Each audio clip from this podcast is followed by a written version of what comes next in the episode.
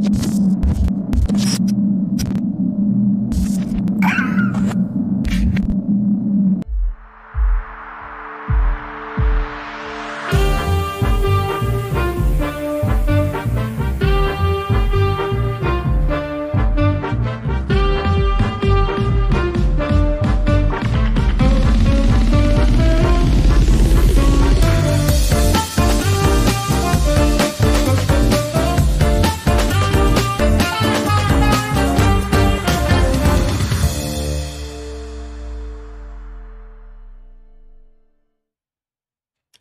¿Qué tal? Buenas tardes a todos. Eh, bienvenidos a un episodio más de Regiópolis, este podcast donde hablamos un poco de ciudad, arquitectura, arquitectos y todo lo que está relacionado, interrelacionado con esos temas. Mi nombre es Chente Tapia. El día de hoy voy a ser su anfitrión y tenemos hoy de invitada a Ana Rodríguez, Ana Paz. Bienvenida. Gracias. Y hoy vamos a tocar un tema que me parece bien lindo, bien interesante. Eh, tenemos el, el, tema de el dote en la ciudad.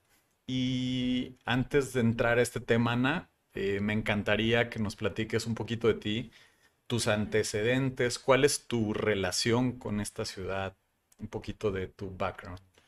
Bueno, yo nací aquí en Monterrey, estudié arquitectura aquí también y eh, a finales de la carrera entré al colectivo de La Banqueta Se Respeta y ahí nos dedicamos un poco como a reconocer la ciudad caminando, a hacer algunos levantamientos, algunos estudios, a hacer muchísimos memes, eh, a pegar calcas a los autos estacionados en la banqueta y así.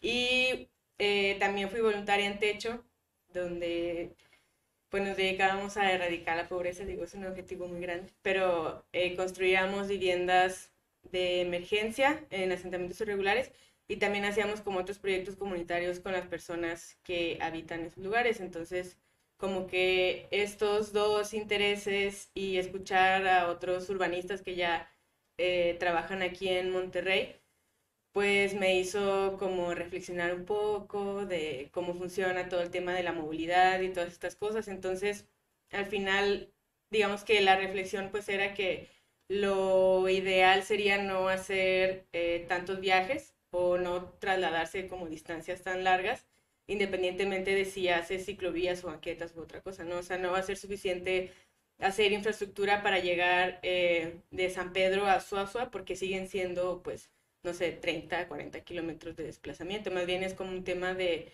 compacidad en la ciudad, densidades y otras cosas. Entonces, eh, Después ya me interesó como estudiar un posgrado porque estuve dando clases en la UR y pues me gustó la docencia, entonces pues quise estudiar una maestría y ya me fui a la Universidad de Guadalajara en el fatídico 2020 a estudiar la maestría en urbanismo y territorio.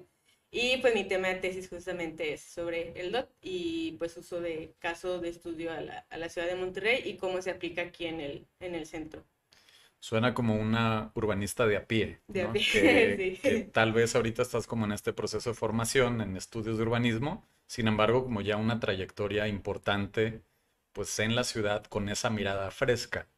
Oye, Ana, ¿cómo, cómo ha cambiado esta, e, e, este pequeño cambio que hiciste con, con el salir un poco de Monterrey e ir a Guadalajara? ¿Y qué cosas han cambiado en tu apreciación por la ciudad? ¿Cómo, cómo eso ha evolucionado? Platícame tantito de eso. Pues fue doloroso ver que una ciudad con casi la misma cantidad de habitantes puede tener tanta infraestructura de movilidad y puede ser eh, en relación a Monterrey, obviamente, puede ser como tan avanzada en lineamientos del ordenamiento territorial. O sea, Monterrey está a lo que yo conozco y lo que yo he visto y lo que he estudiado y así, pues está como muy atrasado en relación a la capacidad y el potencial que tiene, porque sí hay personas que saben aquí de urbanismo, hay arquitectas, hay muchas personas interesadas en el tema del ordenamiento, de la movilidad, hay vecinas y vecinos organizados, pero eso no se traduce en políticas y herramientas que puedan traducir eso en acciones o en infraestructura u otras cosas. Entonces, yo no sé, la verdad, eh, como que de qué dependa que estemos como topando en ese sentido, pero sí veo eh, que puede haber mucha diferencia si hay ese tipo de herramientas. Simplemente el programa de banquetas libres en Guadalajara, aunque no está como tan bien, digamos que reglamentado, o sea, faltan como algunos temas eh, con el ayuntamiento para que tenga su reglamento y tenga como temas del financiamiento y cuál bolsa se use. Al final queda como a voluntad del alcalde en turno pero sí es un programa que puede usarse para invertir en infraestructura para la movilidad y es algo relativamente sencillo porque ya está en el reglamento de tránsito que no te puedes estacionar en la banqueta. Entonces son cosas como súper pequeñas que aquí ya hay personas interesadas en que la banqueta se respete, por ejemplo, pero que no hay este, una reacción por parte de los gobiernos locales para que eso suceda o se respete o se mejora o algo así. Y este, Obviamente, también conviviendo con activistas de Guadalajara, pues todos tienen, eh, pues ven las áreas de oportunidad, ¿no? O sea, siempre hay que mantenerse críticas, la utopía nunca la vamos a alcanzar, pero pues hay que seguir trabajando para alcanzarla. Eh, y creo que aquí pues no se nos estancamos en los ochentas, qué sé yo. Y no sé en realidad como cuál deba ser el camino, porque el activismo aquí pues sí es este pues si está formado, si estudiamos, si nos organizamos, si hacemos cosas. Si tú comparas las acciones que hay en Guadalajara con las acciones que hay en Monterrey, pues digamos que vamos. ¿Sí están equiparables? Para las acciones de los activistas. sí, son más o menos equiparables, pero pues no sé, pues qué suceda. Porque parecería que los resultados no son equiparables. Parecería que, que en Monterrey habría menos gente por los resultados que tenemos comparados con cosas tan simples como la movilidad y, todo el tema de peatonal. Sí, como lo dices, son cosas simples que no cuestionan tanto el status quo al nivel de que el Consejo Nuevo León también dice cosas de movilidad. O sea, ni siquiera incomoda a los empresarios de la ciudad y aún así no hay acciones relevantes. O sea, más allá de algunas calles completas en el centro, que obviamente no tienen una intención de movilidad, sino de turismo, pues no hay eh, toda la red de ciclovías que ya está planeada en el biciplan, no se ha completado el plan de accesibilidad del centro de Monterrey, la línea 3 del metro, pues bueno, ya sabemos, se tardó mucho, se tardó mucho y, y, ya ni siquiera hablaría de accesibilidad, o sea, eso ya es, o sea, si no podemos ni ir caminando, quienes no tenemos ningún impedimento, pues ahora las personas que tienen algún tipo de discapacidad. Entonces sí creo que falta un poco ahí de, pues no sé, de acciones. Oye, Ana, y por ejemplo, es, hemos estado hablando con distintas personas y nos ha dado como sus versiones de, ciudad, ¿no? Ahorita nos pasamos como a través de un filtro de lo que te toca vivir y de lo que te interesa.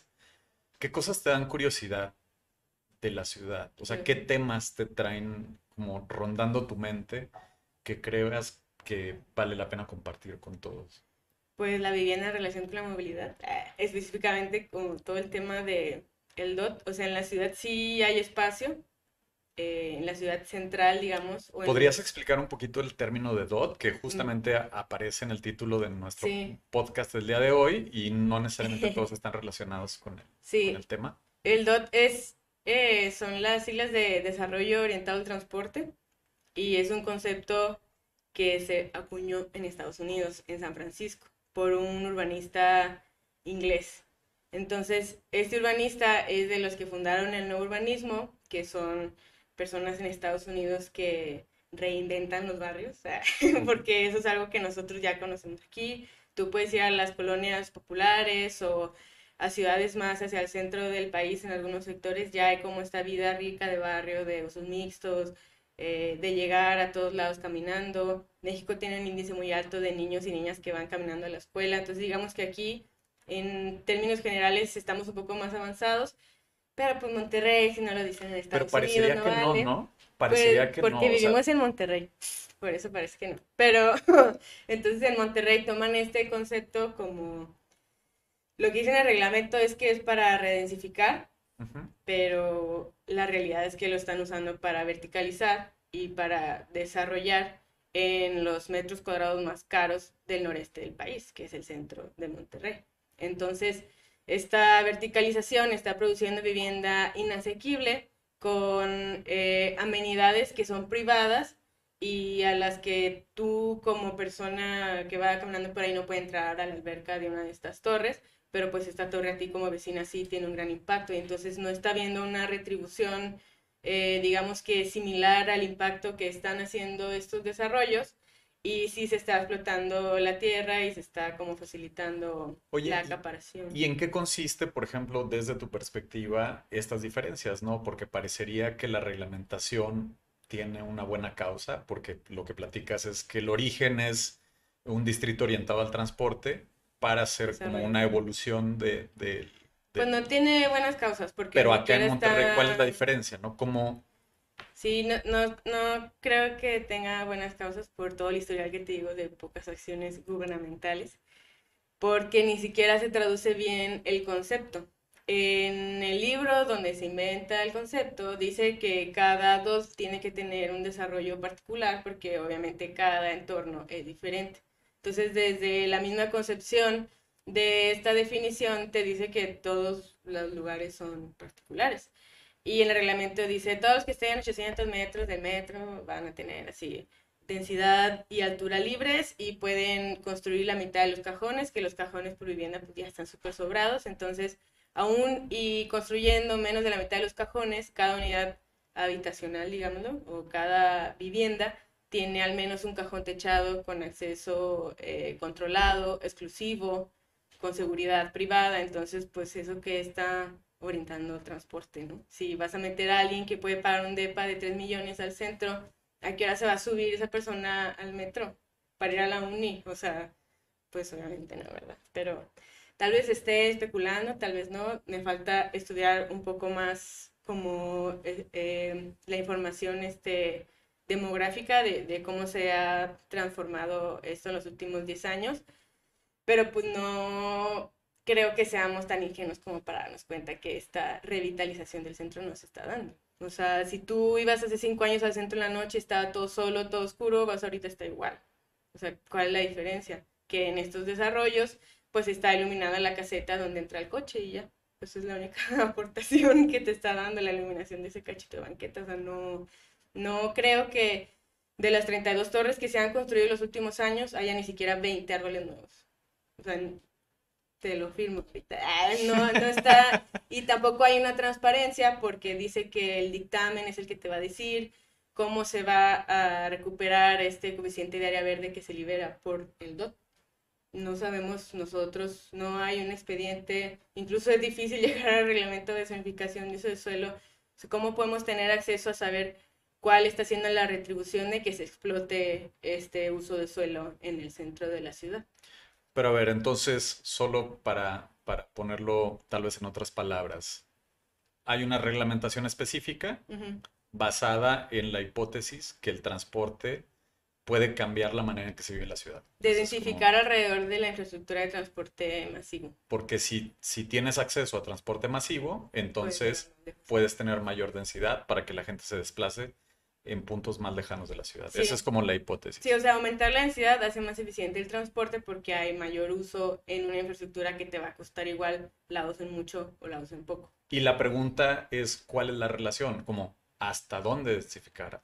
¿Cuál es ese tope o la hasta, pregunta es, cuándo? ¿Quién ya usa transporte público que te conviene que reduzca esos 30 kilómetros de San Pedro a Suazo? Y a esa persona, ¿qué le estás ofreciendo? dos metros más de iluminación en la manzana, donde pusieron la torre donde no puede comprar vivienda. O sea, no estás resolviendo un problema de acceso a la movilidad ni de acceso a la vivienda. Porque también estas, estos datos los estoy tomando de una investigación que hizo Gabriela Villegas, que es eh, reportera en el norte y que también está muy interesada en estos temas de la ciudad, del urbanismo, la movilidad y otras cosas no le hemos topado como en unas investigaciones que ha hecho y todo eso. Entonces ella empezó, yo creo que 2020 por ahí también, a estudiar un poco todo esto del DOT y hizo como toda la cuantificación de los depósitos, ¿no? Entonces, eh, de todas estas viviendas que se están produciendo, los costos están entre 1.1 y 3 ¿no? y 5 millones. 1.1 y 5 millones, por unidad de vivienda. Por dos, sí, o sea, de todas. E, ese es el, digamos, el espectro del costo. Para que tú puedas pagar, ponle que 1.2, 1.3, tienes que ganar al menos 36 mil pesos considerando que el 30% de tu sueldo lo destines a, al pago de la vivienda y que es un enganche del 10% en un crédito de 30 años. Entonces, ¿cuántas personas ganan eso?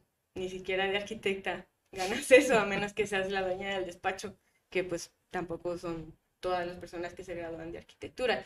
Ya no te digo las personas que trabajan de albañiles o las personas que instalan los plafones, las personas que trabajan en la recepción de las torres, o sea, para quién están diseñando esa vivienda y qué necesidad se está tratando de, pues, de cubrir, la de quién. Y entonces aquí entramos a estos temas un poco filosóficos o de discurso, ¿no? Porque parecería que el impulso de la vivienda es más bien para favorecer a grupos importantes de población.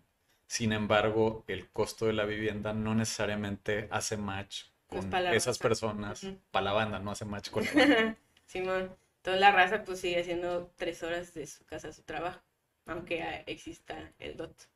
Oye, ¿y en qué te estás enfocando en, tu tesis? O sea, la temática es el DOT, hay una serie de problemáticas y cuál es como la mirada o las posibles miradas con las que estás abordando la situación. Pues es primero como, o sea, explicar que pues por andar de vaga me di cuenta de eso y me dio la inquietud y luego eh, como un marco teórico que estudia justamente el origen del DOT y por qué el DOT llega acá, que es como la parte que todavía no estudio, ah, de cuál fue el cabildeo para que eso llegara a un reglamento en 2000. Que sería súper interesante entender bien dónde. Pues yo no quisiera especular, pero siento que no fueron las personas que tienen necesidad de vivienda las que impulsaron esa política.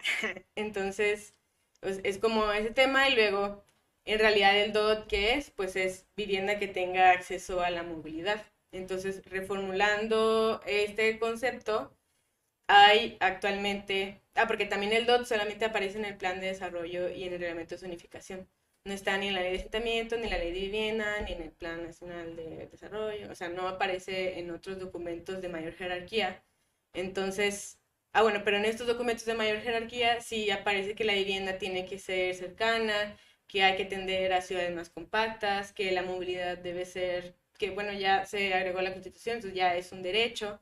Entonces, más bien, en vez de importar cosas de Estados Unidos, tendríamos que pensar en que la producción de vivienda eh, garantice el acceso a la movilidad. Porque esta relación de que tú tengas acceso a una vivienda digna y también a un sistema de movilidad deficiente, pues hace que si en tu, digamos, en tu entorno hay algún equipamiento que te hace falta o algo que tú quieras mejorar o un lugar donde quieras estudiar, si tienes acceso a la movilidad, pues puede llegar relativamente fácil. Pero si no tienes equipamiento y además no tienes acceso a un sistema de movilidad deficiente. Que justo ese es pues, parte importante del problema, ¿no? Porque independientemente si liberas o resuelves el tema de la necesidad de la vivienda, del volumen de vivienda y del perfil del usuario, si no haces nada para equilibrar la eficiencia de la movilidad, pues de todos modos no, va a ser más. No debería ser un trabajo. Pues es que ya, ya hay sistemas de transporte. Son ineficientes porque las distancias son muy largas. Entonces, y por ese lado, si te pones del lado de los transportistas, pues entendemos por qué siempre quieren aumentar las tarifas, porque cada vez las distancias son más largas y ellos suben la misma cantidad de gente porque no cabe más gente en el mismo camión. O sea, no hay manera de aumentar las, los ingresos, pero, aumenta pero el costo aumenta porque la ciudad se expande. Entonces, toda esta expansión se da, pues obviamente a las personas que viven en la carretera, que viven súper lejos en sus casotas, sus ranchotes, pues bueno, son las menos.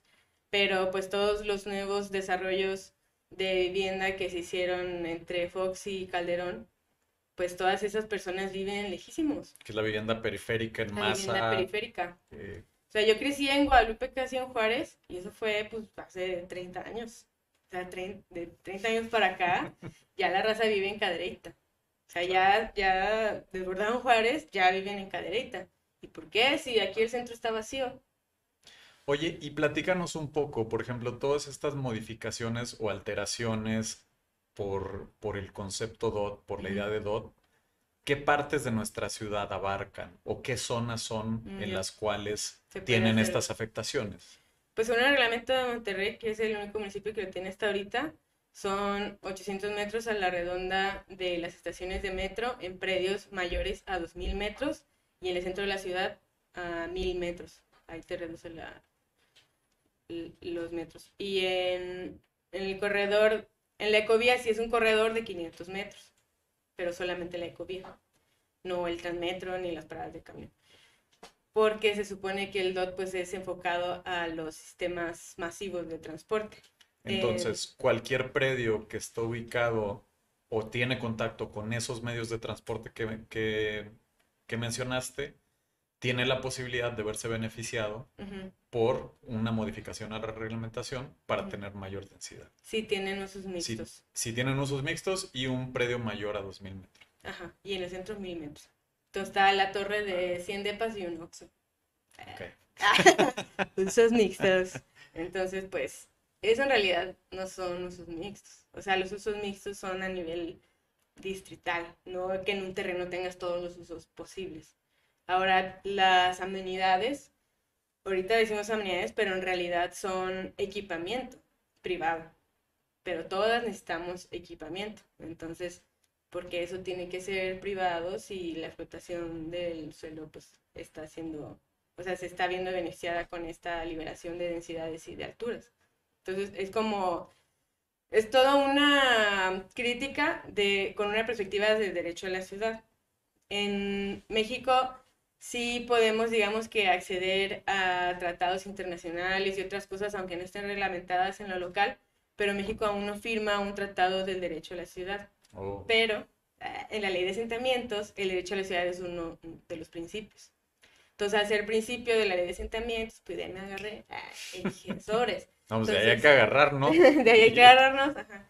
Bueno, yo acá en el pendiente de la tesis. ¿verdad? Entonces, dentro del derecho a la ciudad, además del derecho a la vivienda y el derecho a la movilidad, entre otros, está el derecho a la producción social del hábitat. Porque ahorita, eh, bueno, está la producción de la vivienda, la producción de los espacios públicos. El hábitat, pues es como todo el entorno de manera holística. Y la producción social, pues es que las personas puedan decidir qué es lo que quieren que se construya, que se cambie, que se haga. Y no que llegue grupo inmobiliario, lo que sea, y te diga, tienes que tener aquí una torre de 20 pisos de depas de 5 millones. ¿Tienes, tienes eh, algún, alguna visión de beneficios que haya generado DOT dentro de esta lectura que, que has estado revisando? O sea, ¿cómo En- ha, ha eh, impactado el DOT positivamente desde tu perspectiva en nuestra ciudad? Este, positivamente, no. O sea, algo, alguna variable que haya Pues es, es que es, es subjetivo. Ok. Y, por ejemplo, no es como que las encuestas de origen destino se actualicen diariamente, entonces es difícil saber qué impacto ha tenido. Pero yo te lo diría como habitante del centro, pues no, ninguno. Porque, pues te digo, es muchísimo el impacto para el cero beneficio que, que se obtiene al estar ahí. Y pues es justamente producto de un proceso de desplazamiento que empezó pues en los 60, 70 de empezar a dejar descuidado el centro, de demoler todas estas manzanas que se ocuparon para la macroplaza, de ensanchar las avenidas para aumentar velocidades, eh, de no invertir en áreas verdes, en equipamiento, en espacios públicos y otras cosas, pues la raza no quiere vivir ahí porque está bien feo. Entonces se van, se abandona el centro. Ahorita tú vas a la Plaza de la Luz, no tiene luz, o sea, caminas cualquier cuadra del centro una noche está completamente oscura. Pues ¿por qué? Porque, pues, no sé, no quieren que vivas ahí. Pero si vives en una de esas torres, pues te digo, entras en tu coche, vas a tu elevador, llegas a tu depa, ves el cerro de la silla, pero no hay, o sea, esta redensificación, que en realidad es una verticalización, no está integrada a la dinámica que ya existe en el centro.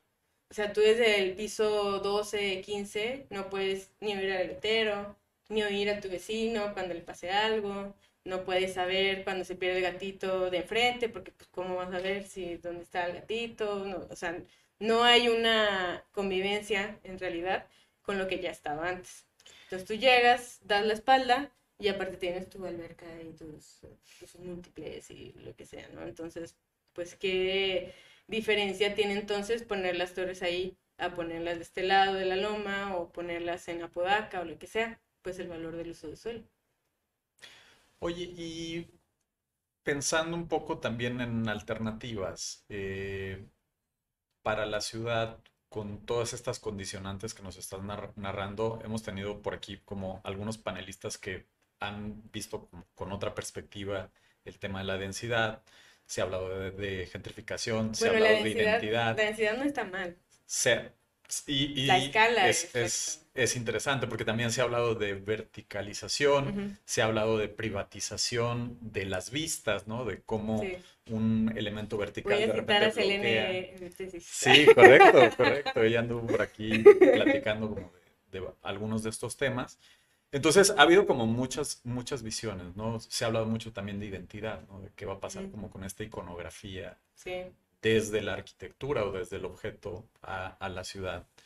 Eh, con toda esta como semblanza y con todos, con todos estos layers con todas estas capas y distintas visiones, ¿qué sigue o qué debería de seguir o cuáles deberían de ser como los siguientes pasos para el DOT? Desde tu perspectiva o qué ajustes se podrían hacer para que esta cosa se convierta en una, alternativa positiva para un desarrollo eh, sostenible ¿no? para nuestra ciudad. Pues justo ese tema de la producción social del hábitat.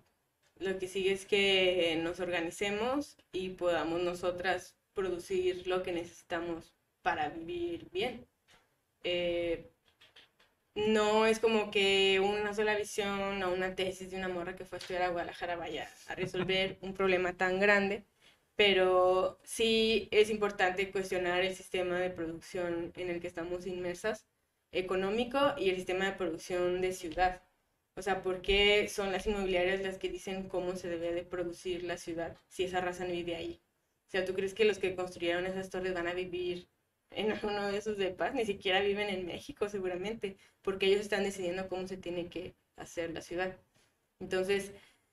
Que es una mezcla de cosas también, ¿no? Porque también hay ciertas cosas permitidas por el reglamento que te limitan y, y, moldean de alguna pero manera. Pero llega alguien que es dueño de Monterrey, bueno, no de Monterrey, pero que tiene un capital económico muy grande y le dice al ayuntamiento o al cabildo, oigan, pues libérenme la densidad, invéntense algo, ah, el DOT, claro que sí, pues no, o sea, tampoco es como que el, gobierno municipal no sepa qué está pasando.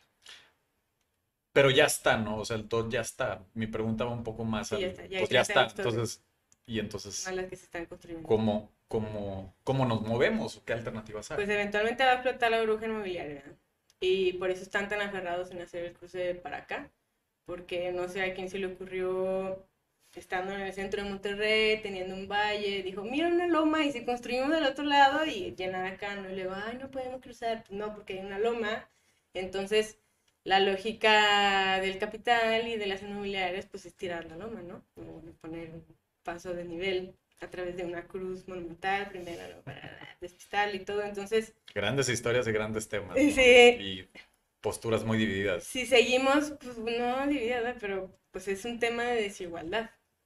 Estas personas son las que han estado siempre marcando el eje rector de cómo tiene que ser Monterrey, de por qué la cervecería y la coca están donde están los ojos de agua, de por qué a los habitantes les cortan el agua cuando hay sequías, de por qué el transporte público no se le invierte para que sea en realidad de calidad, de por qué la vivienda social se tiene que hacer lejísimos. O sea, puedes traerte así, piensa en tu arquitecto o arquitecta favorita. O sea, si Dios fuera arquitecto y viene y te diseña una vivienda social, pero está en Suazua, pues sigue estando en Suazua, o en Pesquería, o en García, o en algún lugar lejano, no porque esté mal vivir allá, sino porque el pueblo económico o donde las personas que ahí viven tienen que trabajar, pues no está ahí tampoco. Nada más se produce vivienda social, eh, pero no se genera como este dinamismo económico, cultural, educativo para que las personas no se tengan que mover de ahí. Si no se genera como ese subcentro en esa zona que tenga un valor y obliga a desplazarte en búsqueda de eso. y ahora los, los sistemas de los subcentros pues obviamente están en las partes de mayor poder adquisitivo de esas zonas.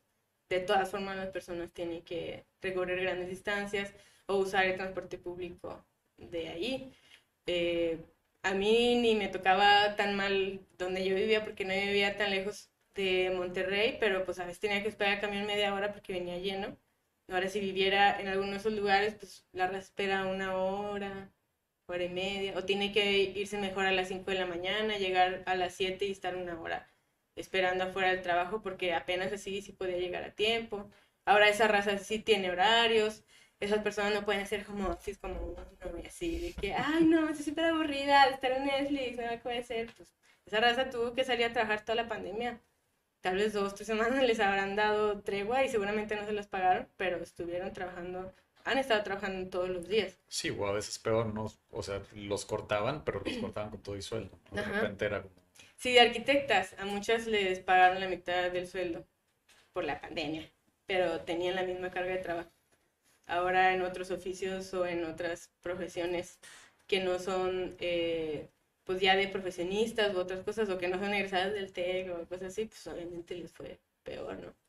Y pues digo, obviamente el DOT no va a resolver eso, pero es parte de los problemas que se generan por esta manera de producción. Entonces, nosotras desde la Escuela de Arquitectura, ¿en qué momento estamos cuestionando el estado en el que nos encontramos? Para empezar, seguimos viendo a Le Corbusier como urbanista.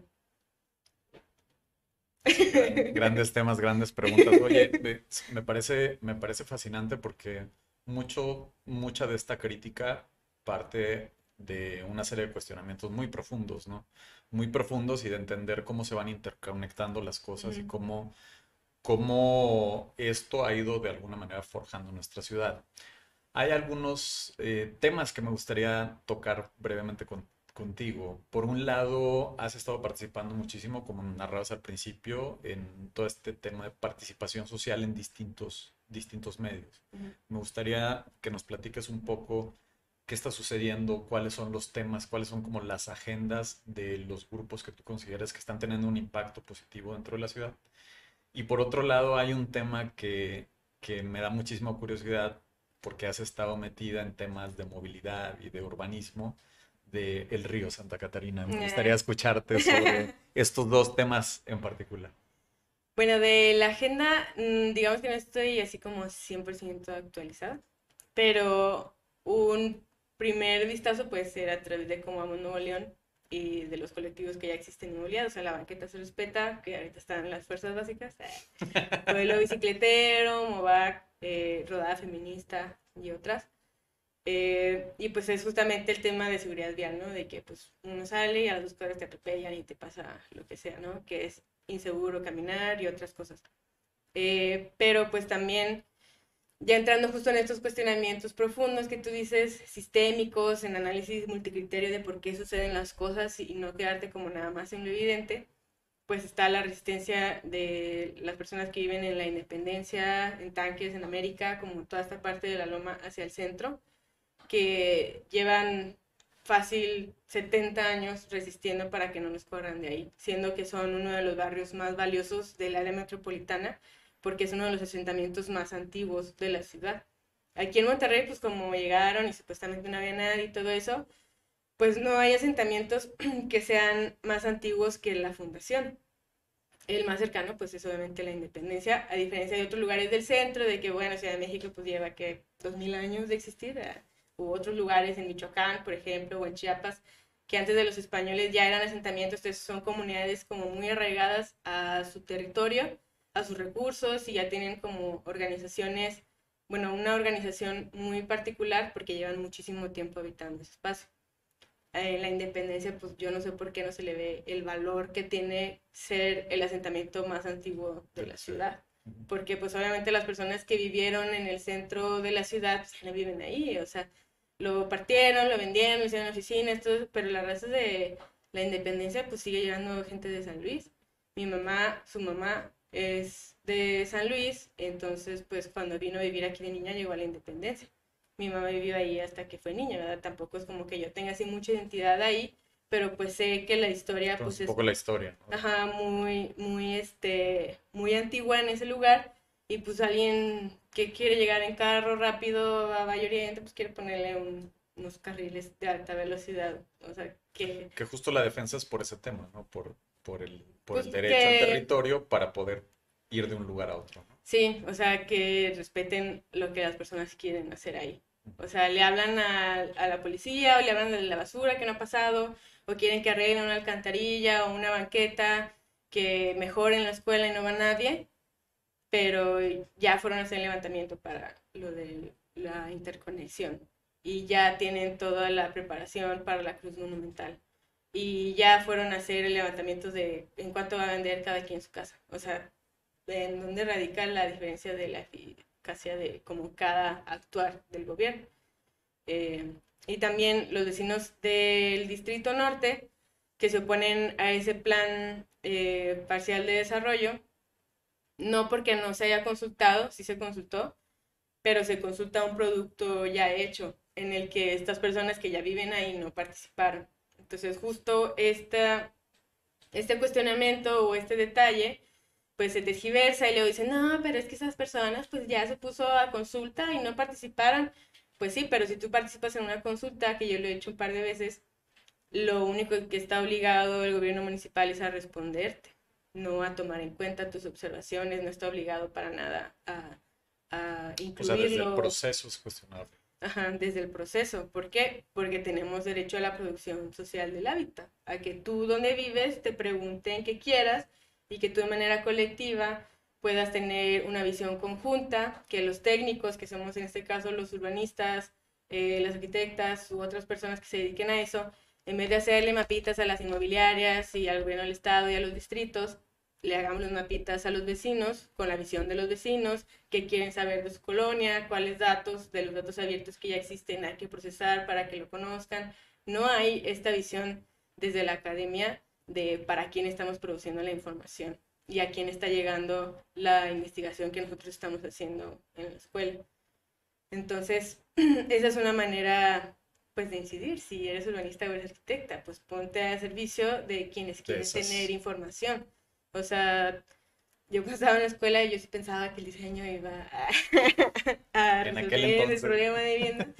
Pero ya pues a esas alturas, que entiende un poco más todos estos problemas complejos, pues ya hemos discutido en la escuela justamente que pues hay que reformular cómo estamos actuando como técnicas en esta producción de ciudad. Ana, se nos está acabando el tiempo. Me gustaría escuchar súper breve lo del río Santa Catarina. Y el río pues, es, pues es, es este, el eje medular de la ciudad. Tiene 12 carriles en cada lado. Yo creo que podemos hacer un sistema de transporte de primera calidad, un espacio público como un malecón a lo largo de todo el río, no nada más del río en San Pedro u otros lugares específicos, sino todo de Cadereyta para Santa Catarina, sin tener que tocar nuestros recursos naturales. Pero pues aquí en Monterrey es muy delicado que tú siquiera sugieras que toquen una parte de un carril para los automóviles. Entonces, incluso hablar del río, pues es hasta peligroso, ¿no? Ah, Que ahí le vean este, el potencial las inmobiliarias. Pero pues sí, o sea, hay que replantearnos porque a fuerzas queremos hacer las cosas adentro del río, si hay tanto espacio alrededor. Suena, suena como un- una muy linda eh, alternativa y creo que no debería ser factible, ¿no? Creo que debería de, Debería. de haber juntarse eh, voluntad política, La Ecovía técnicos y 3, la Ecovía 3 va por ahí, por el río Santa Catarina. Pero secaron la Ecovía 1. Entonces, Bueno, Ana, pues te agradezco muchísimo que nos hayas compartido toda tu visión de la ciudad. Eh, eh, creo que hay grandes cuestionamientos y hay una serie de mensajes muy interesantes para muchos que nos están escuchando. Y lo que me encanta es como toda, es- toda esta gama de colores, ¿no? De cómo cada quien va percibiendo la ciudad sí, sí. y cómo también cada quien pues va respirando, viviendo y entendiendo, ¿no? Monterrey tiene mil versiones y es fantástico que nos pudieras compartir la tuya. Muchísimas gracias Gracias. y gracias a todos por escucharnos. Nos veremos por aquí en los próximos episodios. Hasta luego.